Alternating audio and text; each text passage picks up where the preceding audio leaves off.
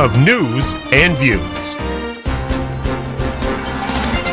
And joining us today for news and views, making his first appearance from the MacIver Institute, Chris Rochester. Chris, thanks so much for making the time to join us today. Thanks for having me on, Oliver. Well, you have been down covering all sorts of things having to do with B and F, budget and Foxconn. And I have to ask you this question, Chris Rochester, MacIver Institute, www.maciverinstitute.com. Which one is garnering more attention and why?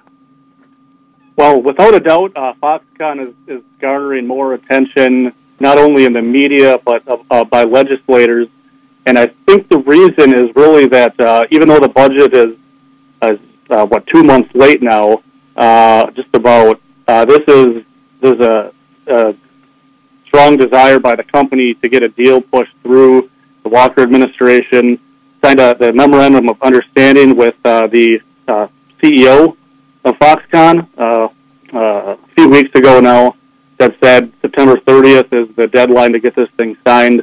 So the attention and the focus, uh, at least uh, in front of the scenes or in front of the cameras, is definitely on Foxconn.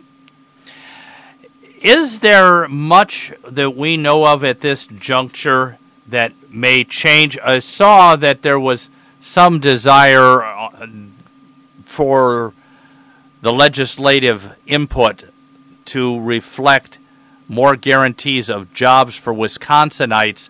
I know my labor law a little bit. I don't think that one's going to fly too well, even if it did pass the legislature. I'm not sure it would pass uh, any court challenge, let alone the smell test for Foxconn. Am I right or wrong? Right. Uh, that's the same um, uh, concern we've heard from legislators who, um, uh, the Republicans, uh, especially uh, the chairman of the Assembly Jobs Committee, Adam Neylon, um, he has said that you cannot, it's not, and also Speaker Robin Vos, you can't just say all these jobs have to go to Wisconsinites. Um, and I, I don't know exactly what what the the precedent is, but the way they say it, they've they've included plenty of encouragement for Wisconsinites to get the jobs first. But I think a, a real point here to make that uh, you know we hear the the especially the Democrats saying uh, and some Republicans saying these should jobs should go to Wisconsinites at least you know as many as possible. Um, but one thing that has not really been mentioned that much is we have a, a 3.1% unemployment rate in Wisconsin. And frankly, this is so many jobs, uh, not only just at Foxconn with, with 10,000 construction jobs, uh, up to 13,000 high skilled jobs at the actual, uh, we call it a, a manufacturing city because it's not just a plant, it's a, a, whole, a large series of plants. Um, we don't necessarily have the, the enough employees down in that part of the state. So we have to be open to people from Illinois coming up in Wisconsin, paying taxes, and as the Walker administration says, hopefully moving here eventually. Here's my question. Since we just had to, after Illinois raised its taxes $5 billion, we got hit with a $51 million bill on reciprocity. Right. Is it going to hurt us budgetarily going forward to have more people from Illinois coming to work? No, as a matter of fact, exactly the opposite. So okay. we have about 50,000 or so people uh, who, uh, on net, go work in Illinois versus those who come to Wisconsin to work.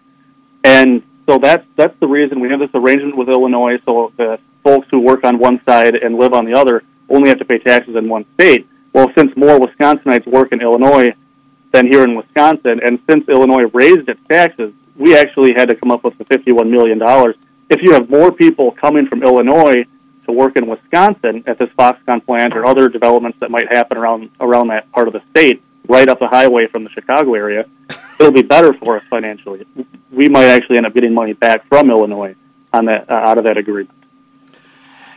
Now that Foxconn looks like it's going to go through in the assembly without any problem, What's happening on the Senate side? All right. So um, the Assembly actually passed it last Thursday. Uh, it was mostly a party line vote. Uh, three Democrats from that area, uh, Peter Barca, Cory Mason, and, and Tod Ohnstad uh, all voted for it. Uh, two Republicans voted against it. Uh, the next step we saw yesterday, the the Senate referred the bill to the Joint Committee on Finance, and they had a meeting, uh, a public hearing in uh, Sturtevant down by Racine uh, at the uh, Gateway Technical College. And so that was the first step in the Senate, public hearing at Joint Finance. And the next step from here will be uh, uh, an actual executive session where the Joint Finance Committee, senators, and Assembly people will vote vote the bill out of the committee, and then it'll go to the full Senate floor. It's not exactly clear when that executive session is going to happen yet, though. We assume it's going to happen soon, maybe next week. Now, in this case, it doesn't, after hearing, go through a, an executive vote at that committee level, but the Joint Finance Committee. Is that an unusual procedure, or is this typical? Well, this is, I mean, anything about this deal is, is unusual because it's just so, so huge. Uh, we haven't seen anything like this in the history of the state of Wisconsin. And I mean, as, as, you know, Brett and, and, and Matt Kittle have talked about before on the show, I'm sure this is the biggest deal of its kind in the history of the country. So there's really no precedent for it. I, I think it was uh, uh, seen as important by a lot of the uh, by many senators and and even some in the assembly to have joint finance look at it because it's the committee on uh, taxing and spending. A very the most powerful committee in the legislature, and uh, they thought it was important for for JFC to look at it before it came to the Senate floor. So that's how the Senate has chosen to, to move ahead. We need to take a quick break. Chris Rochester, our guest, MacIver Institute investigative reporter, and a really nice guy. And we'll be back with more news and views and Chris Rochester after this. And for another three minutes and 30 seconds, just so you can count it down, uh, Chris Rochester, investigative reporter, MacIver Institute it seems that the Department of Transportation, we have the spirit of Secretary Past with Mr. Gottlieb going around and uh, saying that uh, we need more money. Well, uh, yeah, the, the, former DOT secretary uh, decided to re-enter this debate. Um, he he chose to uh, use a uh, report on it was what, what we did was we published a list of uh, that amounted to two billion dollars in questionable and outright wasteful projects, and uh, he uh, somehow uh, we had 45 items on the list, and he somehow found a way to be offended by every single last one of them. Uh, so he launched a point-by-point rebuttal uh, on a couple of other websites, and so we we decided to respond on our own website as you say, uh, MacIverInstitute.com.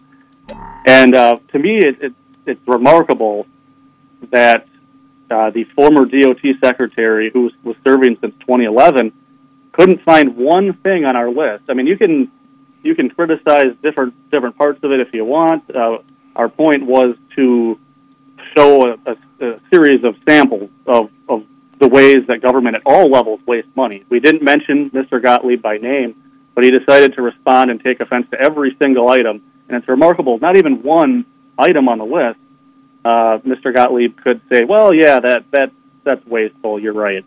Um, so that, uh, yeah, he's decided to re-enter the conversation.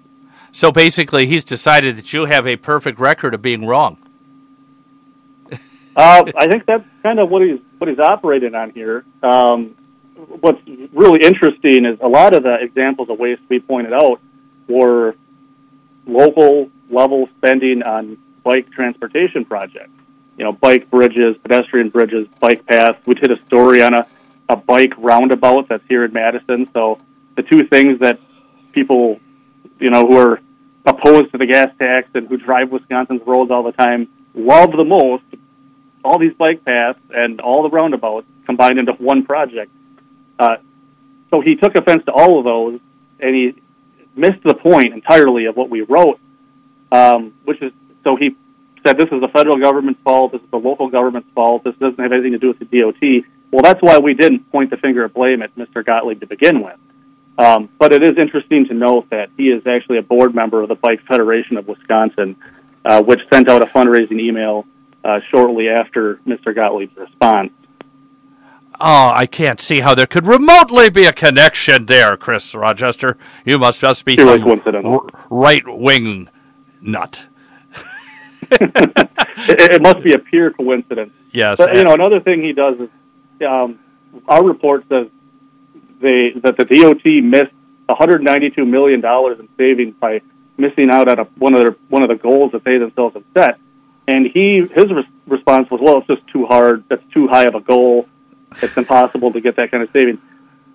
I mean, you have to be a, a real dyed in the wool bureaucrat to just sweep 192 million dollars of potential savings under the rug. I mean, and that that's where us- we're going to need to leave it, Chris. We'll have to have you back again. Chris Rochester, MacIver Institute, thanks for joining us. awesome anytime. Play-